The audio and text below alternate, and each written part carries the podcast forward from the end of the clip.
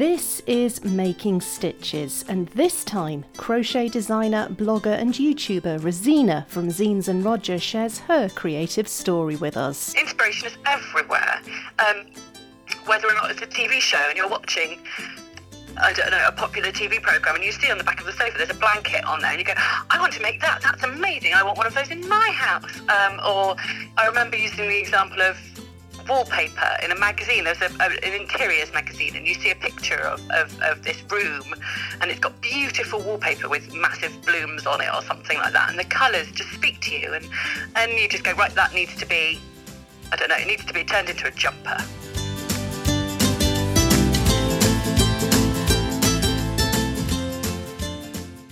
Hello and welcome to Making Stitches. I'm Lindsay, and this time I'm thrilled to be able to share a conversation I had a few weeks back with Rosina from Zeens and Roger. Rosina, who's based in Devon, is a prolific crochet designer specialising in bold colours and more recently in items of clothing such as cardigans, mittens, and cowls. I've been following Rosina's blog for a number of years now, and during that time, her popularity has grown significantly and seen her add a YouTube channel to her output. In her vlog, she invites viewers to join her for a chat while they make their own crochet creations, and in it, she shares her latest makes and plans for the future. First of all, Rosina, thank you so much for uh, agreeing to come on Making Stitches. It's a real treat to be able to speak to you after following your blog and, and watching your YouTube videos for so many years now. It's a real treat. Well, you're very welcome. I too have been following you. I think we probably started blogging around the same time, so. Yeah, about 2015. You've always, you've always been on my radar. Oh. well, thank you very much for saying yes. I appreciate it. Now, I've got to ask you obviously, you're known for your crochet and your design, but how did it all start? Have you always been a creative person? Always been creative and crafty. Never felt like I was particularly outstanding or good at anything, but I didn't care. I just enjoyed making stuff. Um, whether or not it was getting all the paints out as a kid, you know, and drawing pictures and painting things. Even I remember the very first thing that probably went in a frame of mine. With my mum, I painted her a picture of a ballerina. I thought it was rubbish and was going to chuck it in the bin, but she was like, "No, no, no, this is good. Let's frame it and put it on the wall." So it's always been there. My nana was very um, crafty. Um, she wouldn't say that she was a creative person, but she was a maker, so a knitter, a, a crocheter, an embroiderer you know, all those um, things. But they were probably more about make, do, and mend rather than, you know, being artistic. So it's always been there in my background. And then, yeah, it kind of got a bit more obsessive. what was the catalyst then that uh, brought it out from just being like a like a, a pastime to being much more of a focus? I think probably, and it's the same for many. You do these things as a child, and then as you sort of as you grow up a little bit, you start getting a getting different interests, whether or not it's going out with your mates or boys or what have you. And then you just sort of you forget about it. I mean, occasionally I, I did things as a teenager, like I tried to knit a jumper and things like that, but I wouldn't have ever told anybody I was doing it. It was just when I was at my nana's house. Um, then you grow up, work happens, you forget it all, and then maternity leave hit, and waiting for a baby to come along. Oh my God, I'm just going to take up these curtains. Oh, that chair needs recovering. And then all of a sudden you start remembering that you have had this creativity in you and and it kind of sparked from that and then my baby was born he got loads of gifts that were handmade from friends and family i felt kind of not guilty but I wanted to make him something from me. And so I I remembered, you know, oh, I my nana tried to teach me how to crochet when I was little. I wonder if I could do it now. And so yeah, I learned how to crochet. and what was that like as a grown up? Learning how to crochet compared to when you were a child, did you find it harder? No, easier. Because as a child, my nana had rules about when she was teaching me. There were rules you had to follow, and I didn't like those rules. So as an adult, I could throw those rules out of the window and I didn't care about rules. I like breaking them. I don't want to follow them. And so actually it's so much easier as an adult learning a new craft. Um, you've not got anybody breathing over your shoulder trying to teach you the way they would do it. So actually I did it at my own pace, took my sweet time, uh, with the help of YouTube, with the help of some very, very beginner books, um, learn how to do it. I have to agree with you actually because uh, my gran taught me how to crochet as a child and then I kind of forgot it. And when I came to back came to back to it later on in life and with the joy of being able to watch YouTube videos and have things broken down each step as you do it, it was only when I crocheted in front of a friend of mine who is a crochet teacher, and she sat there and she looked at me and she said, What are you doing? And now the finished article looked the same as what she was producing, but how I did it and how I hold my hook are completely wrong, apparently. But there we are. It, yeah, it kind of makes me cross actually, because how many people have been deterred from a strict teacher because they weren't holding it. I don't. You were holding it knife hold instead of pen hold, or vice versa. Like it's going to make a difference. You can't tell. The blanket at the end of the day, it looks the same as everybody else's. It's just how you get there that's different, isn't it? Absolutely. So you um, are a prolific designer. Almost every time I look on Instagram, there is a new design, a new cowl or a blanket or a bag. I'm so or... sorry. I don't know how you do it. Where do you get your inspiration from? Oh, I, I don't know because it's you can't. I don't think that's something that you can put a put a label on almost.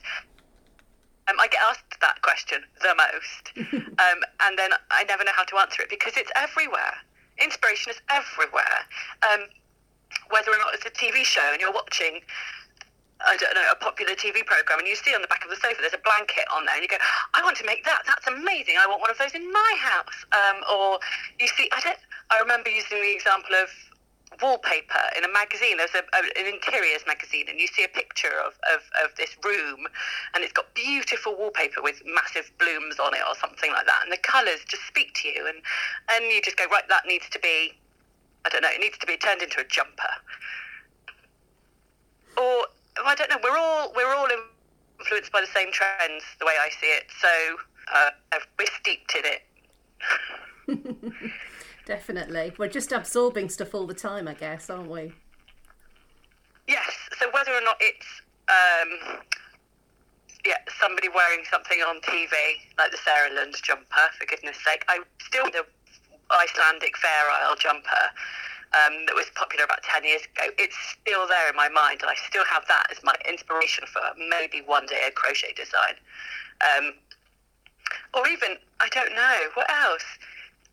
Architectural shapes, they become a geometric blanket, for example, just, just like seeing some sort of uh, building, I don't know, it could be like a 1920s style building, and all of a sudden the shapes come together, and I'm going to chuck them onto a onto a graph and make them into a crochet blanket.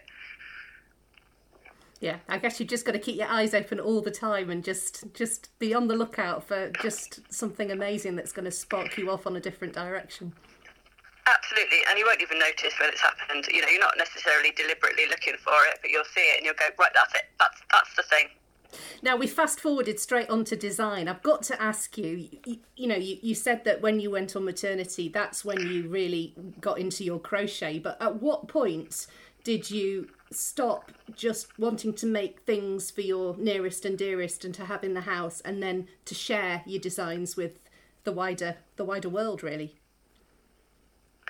I think it was probably quite a gradual process. So I don't know if there was any one point just that you, it was pretty early on that I knew I just wanted to not do it like the way I was told to do it. I want to do it. Um, why not try this way instead?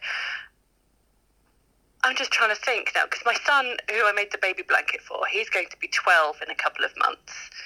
So it's a long time, and I just I wonder at what point, for the very first time, I went no. Uh, I'm gonna write gonna write down my own. Honestly, it's just such a blur. I can't really remember. As I said, it's a gradual process. So you just like, it's never a an actual decision, is it? It just it is evolution. Yeah, the evolution so. of a crocheter. like a butterfly. yeah, why not? what do you think it is about crochet that made you fall in love with it so much? Because clearly it's a passion of yours. Um, I honestly do not have the foggiest, other than that I just took to it. Um, at first, you have that kind of frustrations, but I can't do it. My stitches are too tight. They're too loose. They're not working. What is that? The end of the row? No, it's not. Ah! And then all of a sudden, you can it twigs, and you go, "Oh, I've got it." And as soon as I got it, I knew I loved it. I must have known I loved it before then as well to persevere. Um, I think probably things like I don't know. It's just easy. I find it. E- I find it easy. Not necessarily everybody does. I find it easier than knitting, for example, which I can do, but it just doesn't speak to me in the same way. There's just it's just such a diversity to it. You can do so many different things, and it doesn't. I don't think people give enough credit for that at all. No, but I find that I find that what if? What could I do differently? How can I make these changes? I find that addictive as well. So it's not just crochet, it's the things you can do with it and its possibilities that kind of make you try that one step further. Yeah, I mean, I so many people on the outside who haven't been bewitched by crochet yet. I think they see it as a very kind of old fuddy duddy kind of craft. It's granny square blankets, which I love, but that's just kind of all they see. Whereas there are so, it's just it's so diverse, isn't it? The techniques mm-hmm. and the effects you can get from from lace right up to huge, chunky, great big pieces of furniture almost you can create with exactly. crochet. It's you know the exactly li- the limit is your own imagination, really, isn't it?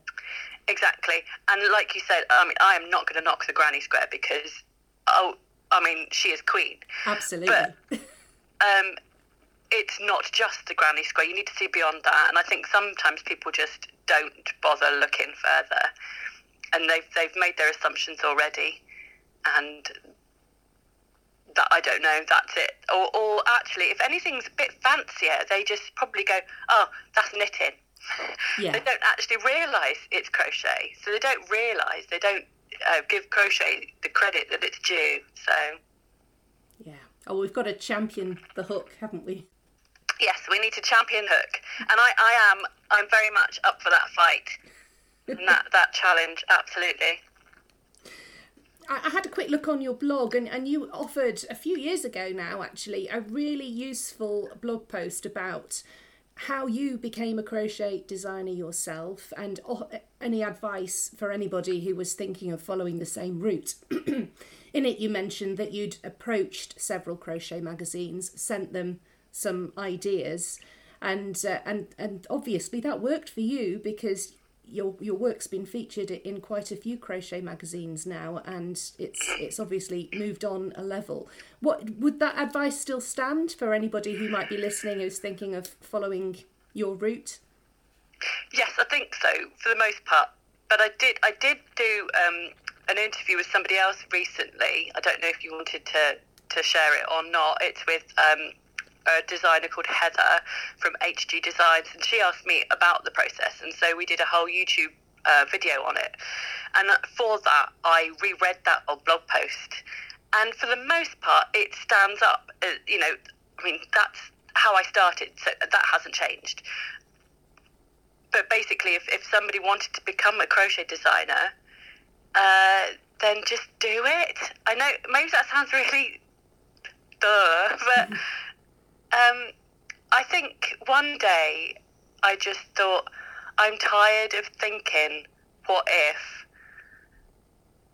And just do it. And I just went, right, okay, who who are these people? Who do I contact? Who do I get in touch with to to make myself known? Because at that time, I you know I didn't have a massive following or anything like that. I just knew that this is what I wanted to do. I I loved it that much. I was just like, for once in my life, I'm just going to be brave and I'm going to email these people and I'm going to tell them that I, I am here and I want to do this. Uh, but the one thing I did do was make sure that I had some ideas to broach them with. You know, I I wasn't just going to say, I'm a designer, can I design for you? I was going to say, I have designed these items. Do you like them? Would you like to feature them in your magazine? I had, therefore, something to show them. And I wanted as well for it to be snazzy and decent and something I was proud of because there's no point submitting anything that you're just like, oh, that'll do. That's mm. not the point at all. You have to love it and be proud of it. It's going to be in a magazine potentially, for goodness sake, so it's got to be good. Um, and so I, yeah, I emailed them photographs, and I think I emailed three or four different publishers. Just by literally, you open up the front of a magazine, and it's got all the details of everybody in it. Mean, it's a bit different now because social media. I mean, this is 2016, and I wasn't Instagram savvy then at all. And so I did go to the actual hard copies of the magazines and just get the contact details from people. And I emailed them, and then one of them got back to me and said, "Yes, we'll mm. feature those. Yeah, no problem." So I was like, "Brilliant! oh my god, that's amazing!" And I was on cloud nine. Oh, so it's just be brave. I mean, I, I can completely identify with that. I, I spent ages thinking about doing a blog and then doing the podcast as well. And then sometimes you just have to think, oh, nobody else is going to do it for you. You've just got to have a go, haven't you? Exactly. And that's that's the thing with everybody that's doing something. At one stage or another, they had to go, oh man, I've just got to do this. What's the worst that could happen? right, exactly, exactly. Now, speaking of magazines, I noticed you're involved in a new magazine that's going to be coming out later on this year, Moorit. I wonder if you could tell me yeah. a bit about that. It sounds very exciting. Um, I'll try, but um, I, I don't want to take anything away from Alison, who is the the creator of this absolutely amazing magazine. Um, but she came she came to me um, at some point last year and said, "I've got this idea," and it wasn't just me. There was there's a group of us that get together um, just to sort of chat to each other and support each other and stuff like that. And she came to the group to say, "I've got this idea. What do you reckon?" And we were just like, "Oh my god, yes, you've got to do this thing." um, Alison is, has a, a master's degree in publishing, so she's the perfect person to, to start this magazine. Um, and also, she is a crochet enthusiast and fed up of seeing all the fancy, um, sort of high end knitting magazines. She said, Where are the crochet magazines? And it was the case of exactly the same thing that you've just said of, um, if not me, you know, who's, I may as well do it because nobody else is going to well, that's how it seems. And I think that I think that was her kind of um, her way of looking at it as well. So in September there will be issue one of Moorit magazine hitting the shelves. It'll also be digital too. So uh, if anybody wants a hard copy, anybody wants a digital copy, it's there. Uh, but it will be, I guess, sort of ten to twelve crochet designs uh, on a, a, twice a year. It'll be initially, I think, but I don't know what the plans are. You'll have to ask Alison, I guess. Find out what her plans are for the future. But it's going to be really exciting. I have already got my design down. I know what it's going to look like. I know what yarn it's going to be. I know what colour it is. I know everything about it. I just haven't made it yet. Oh, how exciting! Oh, it's wonderful as uh, you know, as, as a crocheter to know that there's. I mean, we, we, we are blessed with with lovely magazines with so much on the internet that we can access, but to have a really nice, top quality, high end magazine exactly w- would be a real, there is real room for nice it. thing. Definitely, there is there is there's room for it. It's, it's not to disparage any of the other magazines that are out there because they all have a place. Um, I love like I love working with Inside Crochet, for example. I think it's a fabulous magazine. I've worked with the other magazines too, and always you know had a great experience. Um, but there is room for this, and I am so excited. How wonderful! Now, aside from that, what does the future hold for you as a crochet designer? Have you got anything that you can maybe? I know everything's got to be hush hush and top secret when yeah. you've got things in the pipeline, but what can we look forward to? Um, I mean, I have ideas and I have things sort of that are in the pipeline, I guess. But I don't want to say anything. um, but for the most part, more of the same because I love what I do. I mean, there was a point where I just thought, oh my gosh, what am I going to do next? you know, because uh, I felt like I, I'd sort of been there, done that, achieved it. And then also, you know, it's not just me that moves on, other people move on as well. So at some stage, the magazines will go, oh, hang on a minute, I think you've had your turn. Can you let somebody else have a go now, please? So, you know, their tastes will change and they'll go, right, no, your old hat now, off you trot. So, yeah, I will have to come up with some, with some new ideas. but I'm not going to say anything. no, I didn't think you would, but it was worth a try. Now, and I can't let you go without asking you about your your name of your blog and your vlog and everything, Zeens and yeah. Roger. And I know. what's the story behind it? Oh, it's, it's not that interesting, really. It's just I I know sometimes people just think it's it's actually all one word, like it's uh, they don't know its meaning at all. But it's just like you know, it's Zeens and Roger and they are two names, um, and they are both my nicknames essentially. So we have Zeens, which is just basically a shortening of Rosina. So the middle bit is Zeen, so I get called Zeens. Um, that's probably the one I get called the most. And then by a select few, I am called Roger. and it's because I used to work in a cinema a long time ago, and a lot of the people I worked with were they were guys, and I had to have I had to be given an honorary boy's name, and Roger was the name they chose. I know it's so stupid. It's ridiculous, but unfortunately, it's stuck. but I quite like it. Really, it's funny. So, um, yeah. Well, but if any, I think it's and nobody can call me those names though. This is really, this is the my well, I didn't really think about it because I'll get an email going, "Hi Zeens." I'm like, "No, my name's Rosina. Thank you very much. Don't don't forget that." So it's like you know, it's a you you have to sort of earn the privilege to be to call me those things. God, that sounds ridiculous. I wonder if those blokes in the cinema back then had any idea that the name would stick quite so much. I don't know. I mean, yeah, I've never forgotten them. Well, I'm married to one of them, so. oh, that's brilliant. Oh. Yeah. Oh, well, thank you so much for taking the time to speak to me. I really appreciate it. Thank you very much. It's been such fun. oh, good. Thanks again, Rosina, for agreeing to speak to me for making stitches. I really enjoyed chatting to you after all these years following your blog.